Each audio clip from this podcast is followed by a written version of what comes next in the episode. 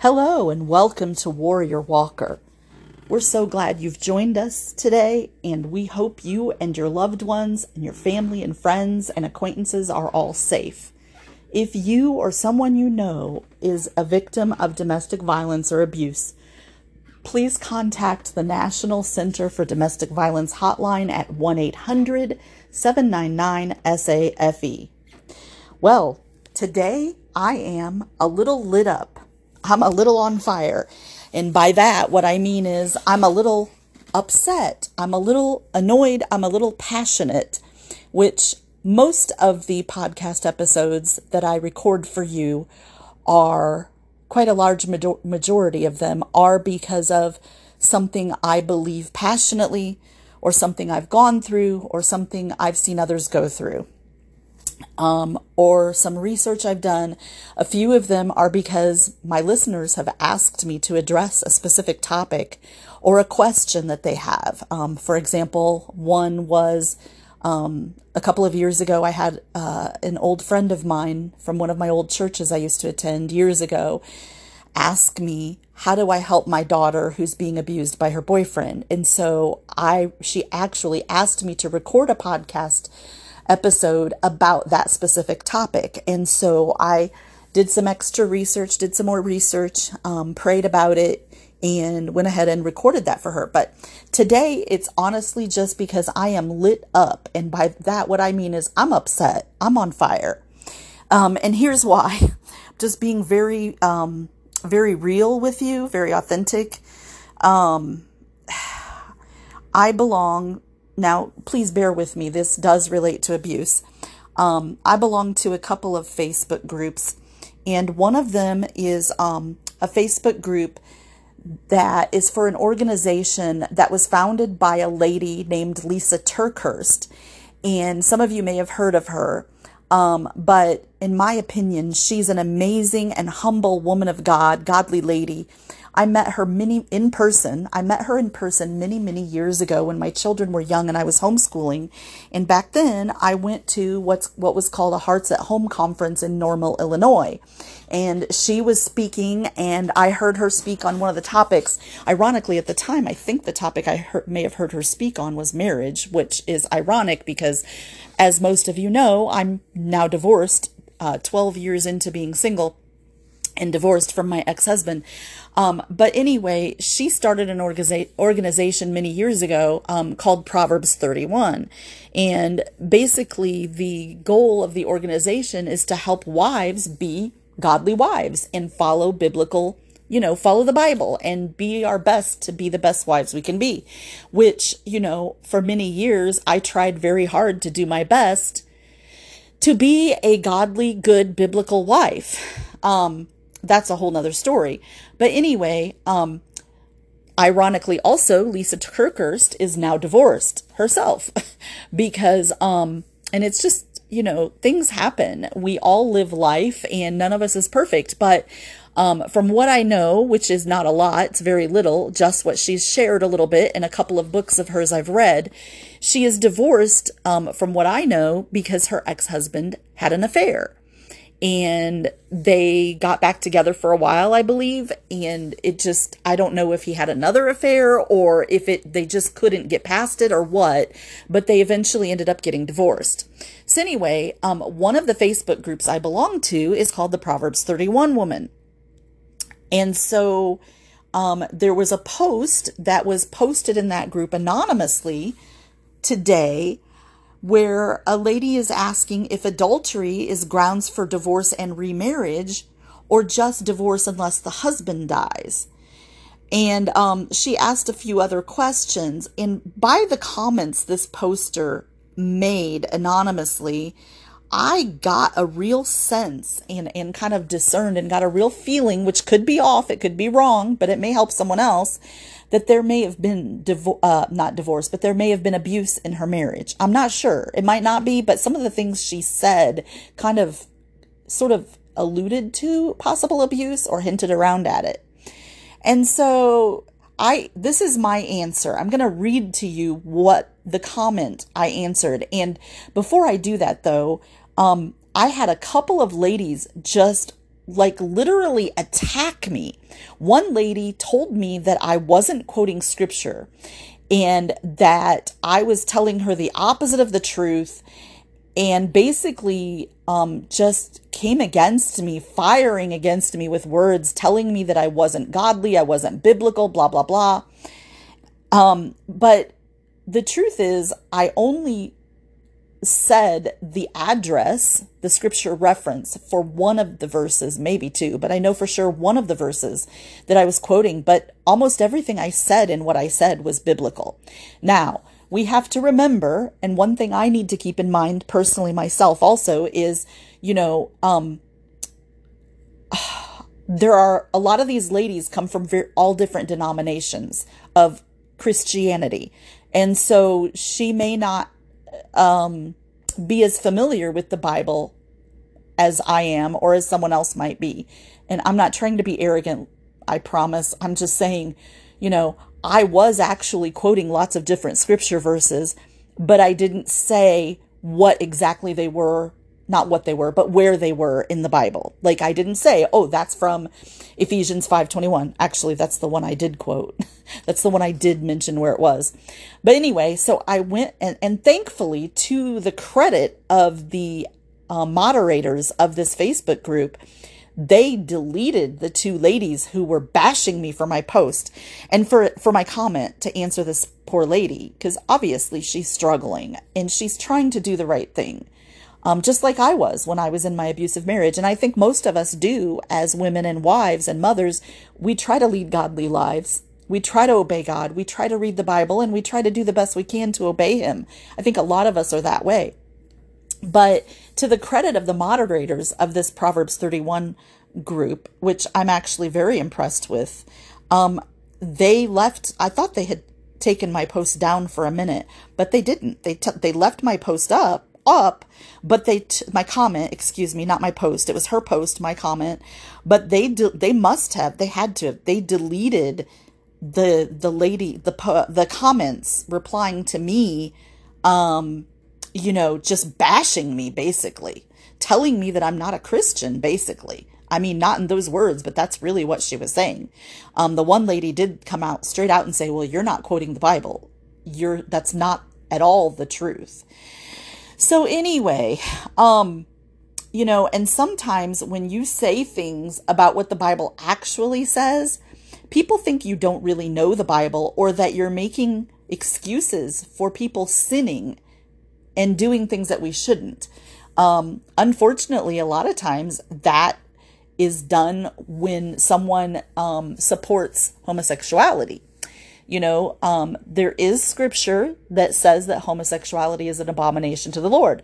However, there is also scripture that says one of the sins that the Lord hates or detests is lying. So, I mean, um, we often get misunderstood. You know, like if I would say to an ultra conservative Christian, um, you know, we should have compassion for people who consider themselves homosexual or transgender or whatever it is, they would they would maybe easily think, "Oh, she doesn't really know what the Bible says because clearly that's a sin in the Bible." But that's not true. We're making an assumption because I know what the Bible says. Obviously, I just quoted it to you, but or I just quoted it. Um, but especially on the internet and social media, especially, I think we really have to be careful and, you know, the Bible has a verse also that says, test the spirits. And anyone who acknowledges Jesus, you know, is from the Spirit of God. So I try, I try, I'm very careful, I'm very cautious as a prophetess. I've learned over the years, I have to be very cautious with what I say. Um, and it's not easy for me because I'm a very blunt, honest, honest to a fault type person. So that's a real struggle for me. But anyway, here was my answer. And I went ahead and went back into my comment and edited it and added to add the actual references, scripture references of the scriptures I had quoted. So here's what I said. And, and remember, let me, let me first reread her question. Is adultery grounds for divorce and remarriage or just divorce unless the husband dies? Um, and she she asks a little more, but that's the main point of her question. So here was my answer, okay? I say both. Jesus was about grace, not about following the letter of the law, but the spirit of the law. He even reprimanded the Pharisees for being legalistic hypocrites. Matthew 23, 13 to 15. And, and you might want to give your get your Bibles out to check these references and, and cross reference them and compare them against what I'm saying for yourselves. Don't just take my word for it, please. Um, because I quote, I, I give these addresses for what I'm saying to back up what I'm saying in scripture, but I don't I don't say what every scripture is saying exactly. I don't quote them verbatim in each reference, okay?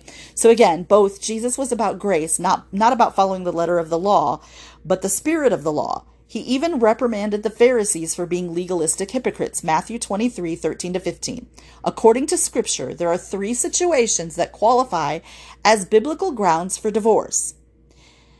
Then I said, see Patrick Weaver Ministries Facebook page also, please. And this one of these two ladies who had attacked me said Patrick Weaver is not in the Bible.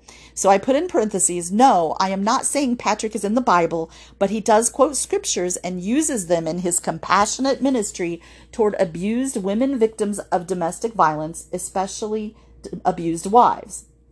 Then I said, I would caution you against requesting the opinion of man Proverbs 29 25.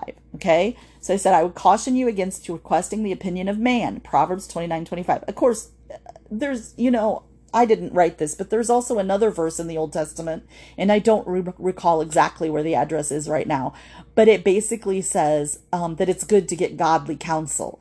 But, you know, she's requesting the opinion of man because godly counsel is counsel that's based on the Bible and and not all of these people are basing their counsel on the bible okay so i said i would caution you against requesting the opinion of man proverbs 29 25 as pretty much everyone interprets the bible as either what they've been taught or with their own fleshly opinions read the bible for yourself of course and trust people such as for example mr weaver as just an example, I was saying, whose heart is compassion and ministry for abuse victims and survivors.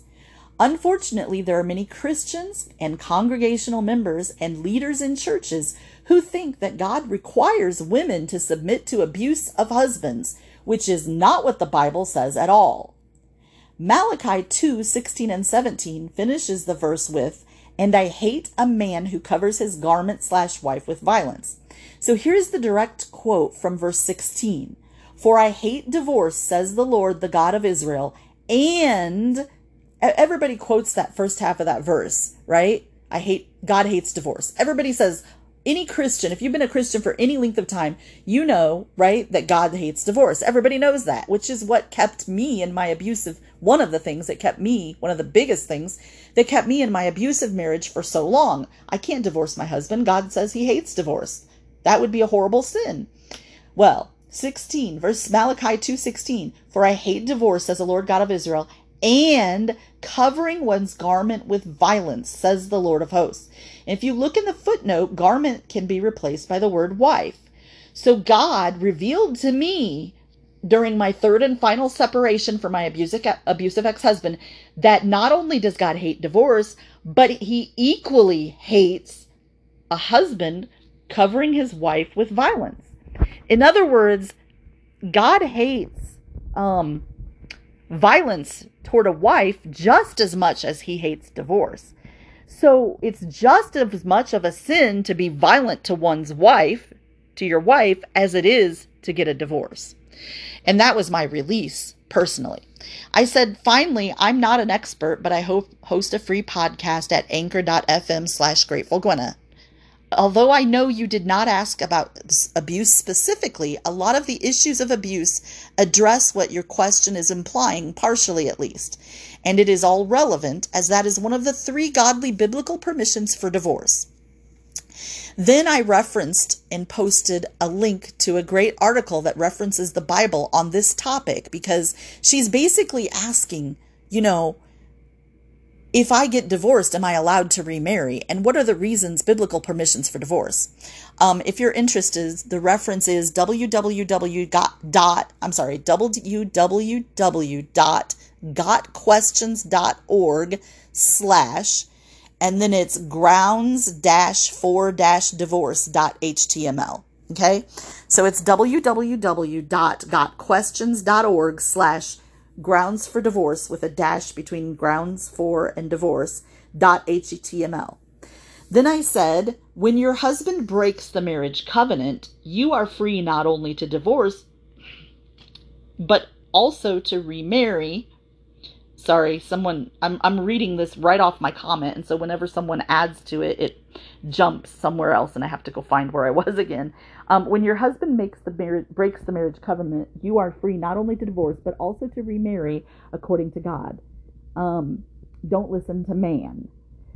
I said, I will also tell you that I was married for a grand total of 17 years to an extremely abusive husband. I did biblical and secular studies on how to be a better wife.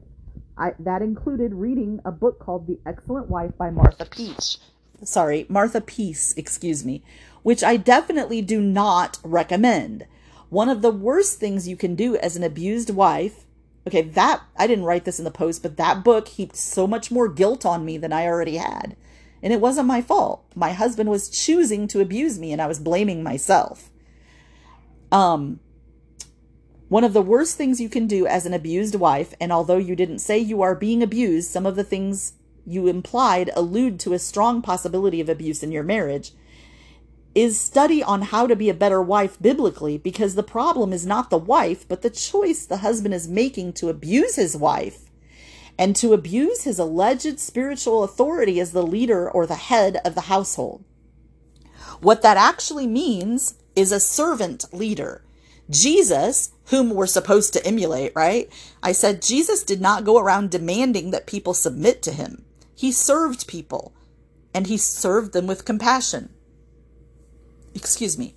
I continued to write, also, a verse people often skip over is Ephesians 5:21, which says, "Submit to one another out of reverence for Christ." Be subject to one another out of reverence for Christ is one of the translations. I believe that one's NASB. This means that it is not only the wife's job to submit to the husband, it is also the husband's job to submit to the wife, and it is also every Christian's job to submit to one another. Mind blowing, right? Please do not take my word for it. Look it up for yourself. Um, I didn't write this in the post, but you know, we're all responsible for our own biblical knowledge. We need to be re- reading our Bibles. I would normally say every day, but then, you know, it's not like a legalistic thing we have to do, but we need to know what the Word of God says, and we can't know what the Word of God says if we don't read it.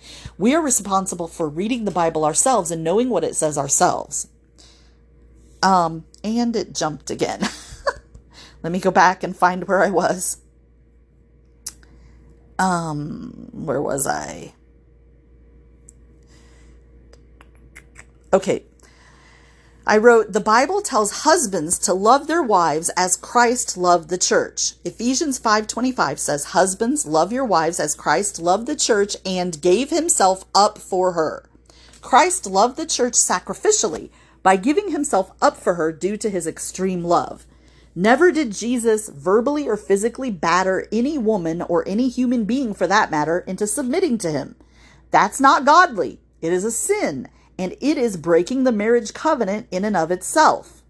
So, anytime your husband or whoever is trying to lord their biblical authority over you, that's abusive. That is spiritual abuse. I wrote, God also tells husbands in the Bible to love their wives as they love their own bodies. And it says, for nobody hates their body, but loves it, feeds it, and cares for it. Ephesians 28 to 30.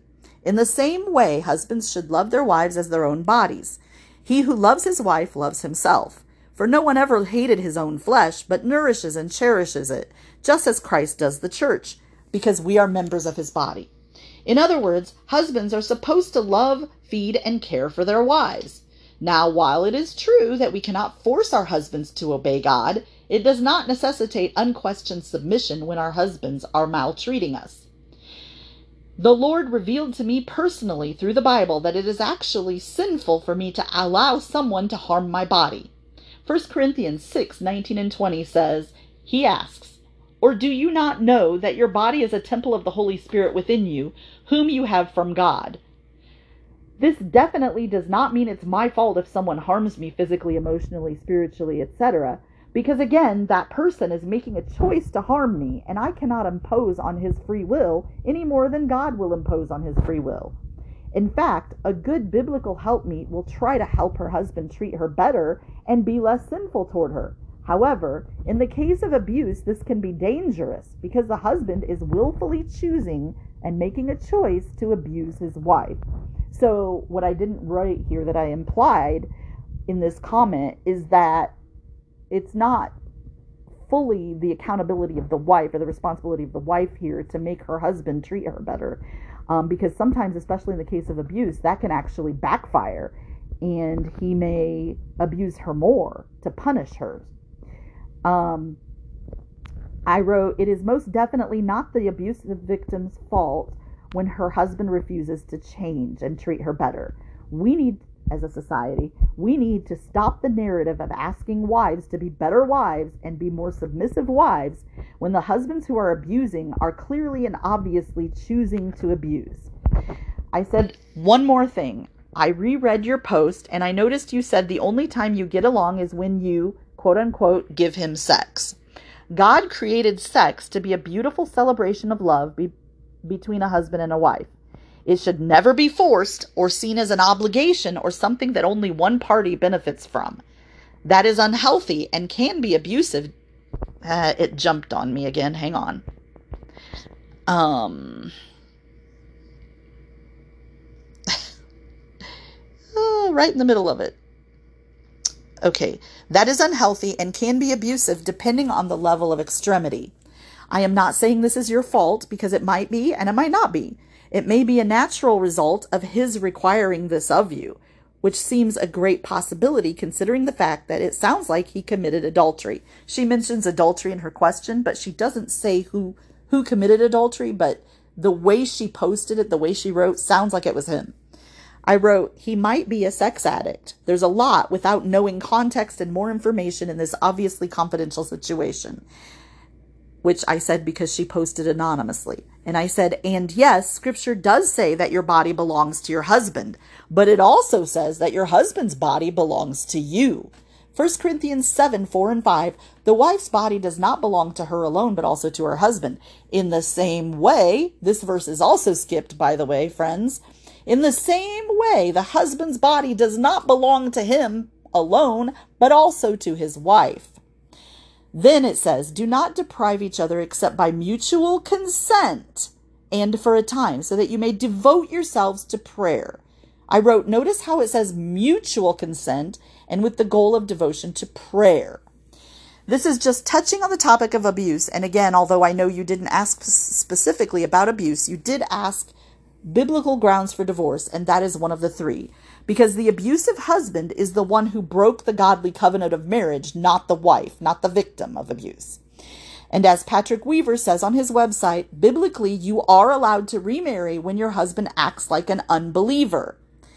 And remember, in the book of Samuel, God tells us that all, although man looks at the outward appearance, God sees the heart. In other words, God knows our hearts. And that was um, a quote from when um, God instructed, uh, was it Saul to choose David or Samuel? I think it was Samuel. When God instructed Samuel to choose David, the the the shepherd, the youngest of the brothers, and God was like, "Nope, that's the one I want." And they're like, "Wait, what? You want David, a lowly shepherd?" You know, and God's like, "Yep, because I know his heart. You know, God sees the heart while man looks at the outward appearance. And then, of course, I put hugs as you continue to pray and seek God's face. He will give you the answer because God promises to answer our prayers when we pray to us. It's not always in the timing we want, unfortunately. and it's not always the way we want, unfortunately. But fortunately, God does know what's best for us. So I just wanted to share this with you because this totally had me lit up in how I was attacked for speaking the truth of God's word. And Friends, this is a huge problem that exists in a lot of churches today where we put as a congregation, as a body of believers, you know, um, is it Corinthians in the in the Bible says that we're all parts of the body of believers. We're all parts of one body in the church. And this is a big problem of ours, which another one is singlehood, which don't even get me started there. The church is geared for families. Um, but anyway, in generally speaking, not all, but a lot. We need to do better, folks. We need to stop idolizing reconciliation of marriages and start putting number one priority relationship with Christ. We need to help these abusive men have a true and authentic and legitimate, genuine relationship with Jesus Christ, their Lord and Savior, because that is the only way that there's any possibility for them to overcome abuse. I'll, I'll just be blunt. I'll just say it. I, I'm getting bold today, but you know what? Praise Jesus. Hallelujah. May your will be done, Lord, not mine. We need to be better as a church and stop asking abused wives, why did you stay so long? What the heck? What in the world? I'm sorry, but why aren't we asking the abusive husbands, why are you abusing your wife? Stop it. What is wrong with you?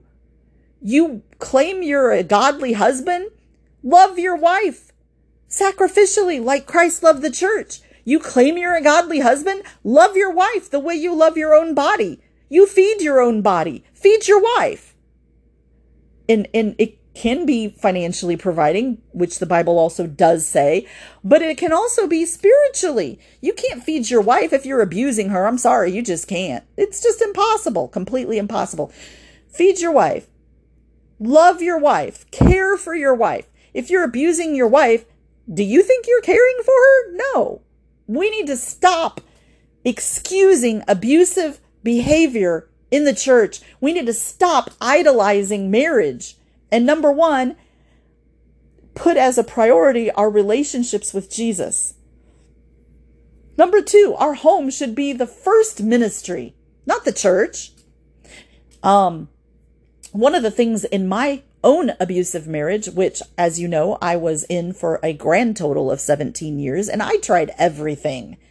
I literally tried everything. I tried going to all types of counseling, both secular and biblical, as I mentioned earlier. You know, I tried fixing myself because I thought I was the problem, you know, and granted, I could be a problem. You know, I'm human, I sin just like everyone else. Um, but it wasn't ever all my fault. In fact, most of the time, in hindsight and in retrospect, a lot of the time, it had absolutely nothing to do with me, you know? Um, my ex husband would just like go off the deep end, so to speak. He would just get angry for literally no reason out of the blue. And um, my my former stepmother, she's divorced now from my father. One time she said to me, "Well, you don't poke the bear." Excuse you. I wish I had been stronger. I didn't poke the bear. The bear was just a bear. You know, bears are grouchy sometimes. You know, they don't have to have any provocation to be mean. They just don't. Um, but I used to blame myself a lot. Number three, we need to stop telling women to be better, more submissive wives so that their husbands will be won over. That is not for in the case of abuse. You know, and we need to stop idolizing the position of marriage or the, I'm sorry, the, what's it called? Um, sacrament. The sacrament of marriage over the health and safety of our women and children. The very people we're supposed to be protecting. What is wrong with us, church? We need to do better. You notice I'm including myself in this because I'm part of the problem, but I'm trying to learn and I'm trying to get and be better. So obviously you can see this just has me really lit up. And by lit up, I mean upset, passionate.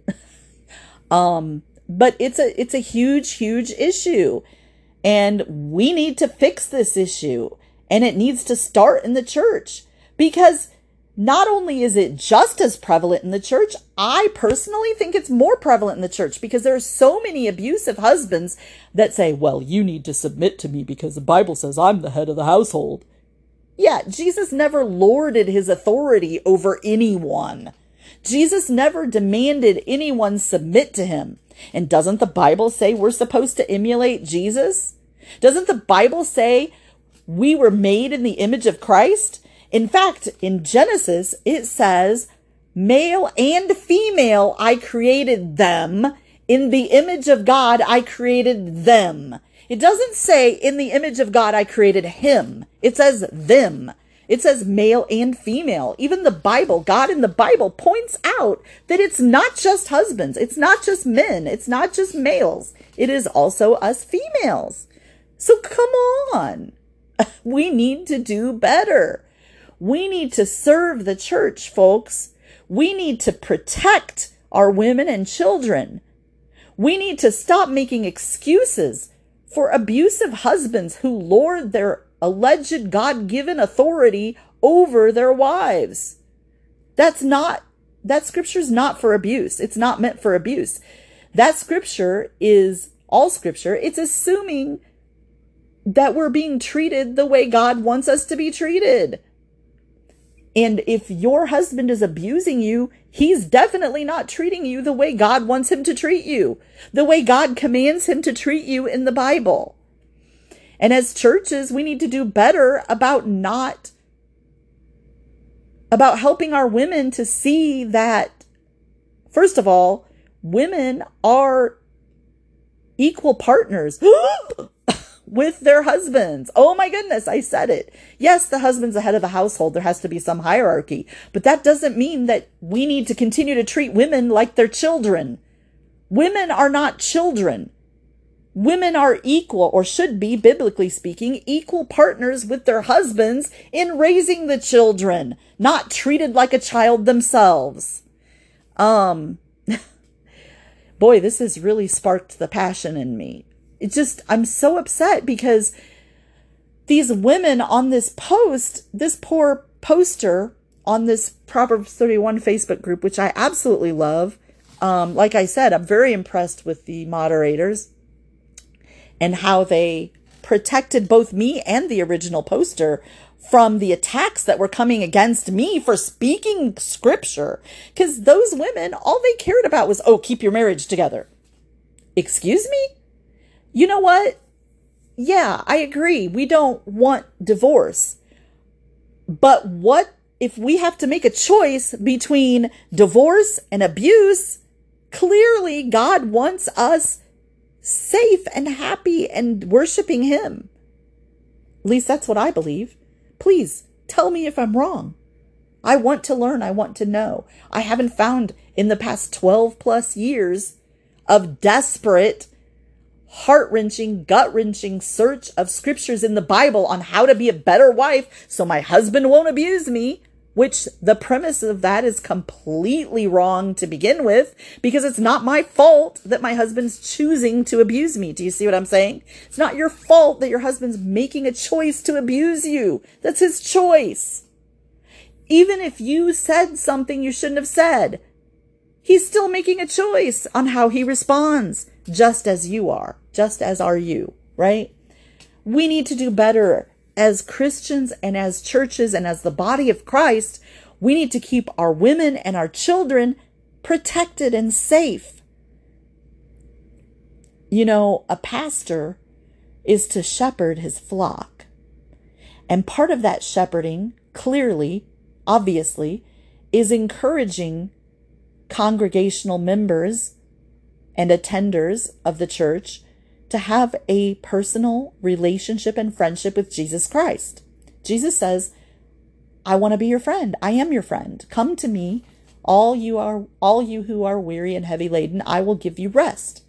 All we have to do is ask Jesus to be Lord of our lives and forgive us for our sins and he we will be saved. Romans 10:9. John 3:16 and multiple others we need to shepherd people also by protecting them and keeping them safe. Because if we are, as leaders, held to a higher standard and spiritually responsible for them, can you imagine? I just thought of this, so maybe it's spirit led. Sometimes this is how it happens with me or for me. Can you imagine if you're a pastor and a wife comes to you and says, My husband's abusing me, and you say, Submit to him, be a better wife. She goes away, and a week later, you're performing her funeral because her husband killed her because you didn't take her abuse seriously. Like, how would that make you feel if you're a pastor? You know, of course, it would make anyone feel awful. I'm not saying it's your fault, but what if you could have helped her? You know, God, do you think that God says in the Bible that a, hus- a wife is supposed to submit to her husband until death? No. The scripture I quoted earlier about, do you not know that your temple, your body is a temple of the Holy Spirit? That is in context referring to sexual sin. In other words, you know, glorify God with your bodies. But Timothy says that all scripture is God breathed and useful for everything, basically, for training, rebuking, etc. And if God, you know, I'm not a fan of this, oh, you can't take a Bible verse out of context. Baloney. That's bull. I'm sorry. Because if God can speak through a stone, why can't he speak through a scripture taken out of context? Tell me that. If God can speak through a donkey, who are we to say or limit God from speaking through a scripture taken out of context? Come on. All scripture is God breathed and useful. All. Not only the scriptures we don't take out of context and this fear, you know, no. All scripture is God breathed. Your body is a temple of the Holy Spirit. So whatever is done to your body is done to the Holy Spirit. Hmm. That's one concept that really got me to think years ago. We need to do better as a church, folks. First ministry should be leading people to Christ, helping disciple them to have a relationship, a friendship with Jesus, and be saved in the Christianese language.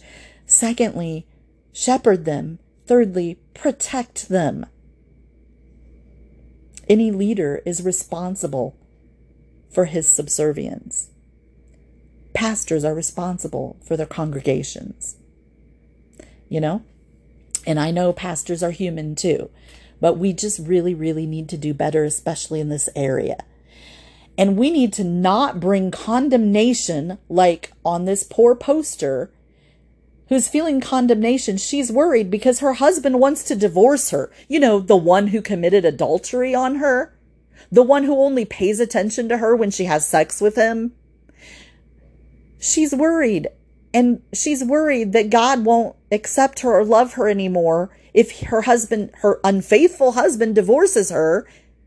And she's worried that either she's going to displease God or she's not going to be able to get remarried we need to have compassion on this woman. She's searching for the truth just by asking that question. She's searching for the truth. She wants to please God, clearly. If she didn't care what God thought, she wouldn't even ask that question. Another thing that's kind of a side note I mentioned earlier that a couple of ladies um, just one really, really attacked me and claimed I wasn't quoting scripture because I didn't give the addresses, which, as I told you, as I mentioned earlier, I went back later and I added the scripture references for almost every, the majority of what I said. I added a ton of scripture references. Um, we need to be careful as Christ followers that we aren't making assumptions, number one, about what other people are saying or what they're going through um, especially on social media and the internet, there's a lot left out, like a lot of details that you can't type everything that happened in your marriage or whatever situation for which you're asking advice. And we need to be careful not to attack other Christians because that's bringing disunity within the body. Um, I understand that these two ladies, they really believed that they were doing the right thing, but clearly they've obviously not been victims of abuse because they were completely ignorant to what I was saying. And the one obviously didn't know a whole lot of scripture because she told me what I was saying wasn't in the Bible. And I proved basically almost every word I said was in the Bible. Um, again, to their credit, the moderators deleted those attacking um, rep- responses and replies to me and left my post, my comment, excuse me, left my comment there. And I think a lot of that credit goes to the fact that I'm assuming these moderators have been through some difficult cir- circumstances of, as well. Um, because that's typically your, um, I don't want to say more mature Christians, but people who have walked through difficult times um, and have spiritually grown with God we tend to have a lot more compassion on people when they're going through stuff. And we don't know what people are going through. You haven't walked a mile in my shoes. I haven't walked a mile in your shoes. You know, I haven't lived behind your closed doors, and you haven't lived behind my closed doors. All we know on the internet and on social media and in the public is what we allow to be presented there. And so, I feel and I believe, I feel like we need to, and I believe we need to be really careful as Christians to not make assumptions and not judge what other people are gro- going through. And you know, I was being very careful too because the original poster never said there was abuse in her marriage. I inferred it from some of the things she said that it was a possibility. I didn't make an assumption that it existed, um, but I did get the feeling that it could be especially when the only time your husband talks to you is if he wants sex. Like that is a clear indication that there could be some issues there, right? Obviously. Um, but we need to do better as a church. We need to um, not make excuses for husbands who are mean to their wives or abusive to their wives by telling wives to be a better submissive, more submissive wife and win their husbands, unbelieving husbands over by a gentle and quiet spirit, although that is a scripture, but we need to be careful to apply it accurately. And in the case of abuse, it is definitely not accurate or applicable. Um, those sentences should never be said anywhere near abuse. And by abuse, I'm not talking about, oh, my husband won't vacuum for me that's annoying, but you know, I'm talking about real abuse. You know, um, my husband called me a name. My husband slapped me. My husband pulled my hair. Uh, my husband stood between me and the doorway, blocking my exit. And if you want some other examples of abuse of different types, um, you can go to the website, the National Center for Domestic Violence, and the, look up the power and control wheel. It's called the Duluth model, D U L U T H. I believe it's originally out of Minnesota, but anyway, um, there are actually um, over the years it's um, been developed further and further and more and more, and there are actually different power and control wheels for different things. Like there's um, a violence power and control wheel. There's there are just different ones, and you can look all those up your on your yourselves. Um, and when you go to that website, it will give you like a cautionary message, like make sure you're safe before you look at this, you know, because we don't want you any more endangered than you already may be. Um, make sure your abuser can't track you, can't, um, you know, find the websites in your history that you've been on, maybe clear your cache or make sure he doesn't have access. But hopefully, you'll get away from your abuser and be safe, you and your children if you have them. Um, and I'll tell you, I am suffering firsthand. I tried so hard to protect my children from my abusive ex husband. And I thought by staying with him, I thought by staying with my abusive ex husband, um, there were multiple, but one thing I thought was that I could protect my children better. I thought that I could protect them from seeing his abuse of me, which was and was not true. And one child I was able to protect from his seeing what was going on and how his father was abusing me. But in the end, ultimately, I lost the relationship with that child partially because of my own mistakes and shortcomings, but also partially due to parental alienation because my abusive ex husband created a smear campaign against me, and I have proof. And I they don't know I have proof, but I do. And so I lost my child as an adult in large part due to my abusive ex husband, who I lived in, with and was married for 17 grand total years, um, he took him away from me, which is something he promised he would do eventually with both my children. The other child, I was not able to completely protect from seeing what happened and the abuse of my husband. And our children see and understand more than we realize. I could not protect him from it. Um, somehow I protected the other one. He has no clue. So somehow I was successful there, but I lost the relationship with him. And now, sadly and unfortunately, uh, my estranged son is best friends with the man who literally tried to kill me back in 2003. And that worries me. It terrifies me. And I just, I literally pray for him every single day. And uh, my ex husband lives far, far away from me on the in, on the other end of the state. Um, but they are best friends, and it really worries me. And I pray every day, and I have to keep reminding myself, God loves my son more than I ever could, both of them. But my other son, I could not protect from him seeing everything. And it took him five years to finally come out and tell me, I saw what dad did to you. I saw dad shove you into the hallway. And um, I couldn't protect him. It took him five years to confess to me that he had seen that. And um, it traumatized him. And, but because because he witnessed some of that abuse, um, he believes me. He believes the truths that I share about what their father did to me. Um, because he witnessed it firsthand himself, unfortunately, which I tried really hard to protect him from. So, again, we need to do better as the church.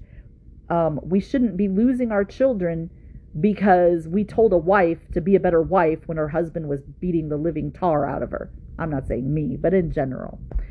Um, and I'll tell you something. You won't see or witness um, the abuser's bruises and scars on his abuse victim. You know why? Because they always attack where the markings will be covered. Um, I remember taking photographs of bruises on the top of my feet um, my neighbor, who was being severely abused by her husband, um, she had black hair, and her husband beat her on the top of her head until her head bled, but you couldn't see the blood because it was under her hair. So abusers typically, you know, will abuse physically where you can't see the damage that's been done. And of course, abuse victims are so embarrassed that they try to cover it up. I mean, it's only natural. You know, you don't want to look ugly. You don't want your bruises to be seen. Um, turtlenecks is a huge sign. Um, and strangulation can cause physical effects for many, many years later. And um, most abusive husbands will act one way in public and a totally different way at home. Um, there's overt and covert narcissistic abuse. Uh, that's a, that's a, something that you can research if you'd like. It's pretty in depth if you get into that. But we just need to do better because our children don't deserve this. You know, I thought I was doing what was right at the time, and most abuse victims do, especially Christian wives. You know, they've been filled with this false narrative, false biblical teaching that, oh, if you're just a better, more submissive wife, your husband will stop abusing you. No, he won't the more you submit, the more he's going to abuse you. You know why? Because he's learning he can get away with it. That is baloney. That's bullcrap. We need to stop telling abused wives that. The problem isn't she's not submitting, the problem is he's choosing to abuse. Um, and and most abuse victims are naive and hopeful and want to believe the best about the person who promised to love and cherish them for the rest of their lives. The person you're supposed to be loved and protected by is the one who is unsafe. Well, I'm running out of time, um, but again, we need to do better as a church. We need to protect abuse victims, especially women and children, wives and children. Um, we need to not put a marriage reconciliation above in importance above the safety of a woman and a child. above the safety of a wife, above a safety of children. And the safety of the children includes them not witnessing abuse because it has multiple damaging effects, as has been proven. So um, I hope you've uh, been blessed by and benefited from this podcast episode today. Thank you for allowing me to share part of my passion. Um, and I pray that you are safe and that you belong to a church body that supports you and your children and your family, um, and not just your marriage and not just your in, in your relationship with Christ, but also protects you and does their best to help keep you in fellowship and keep you safe, authentically safe and genuinely safe. Thanks for listening. I'd love to hear what you think of this podcast episode, especially because it's one of my, probably one of my most passionate ones to date so far. Um, and I just pray all the time that you're safe. God bless you. Thanks for listening. I love you, but way more importantly, Jesus loves you more and he wants you safe. Jeremiah 29 11. Until next time.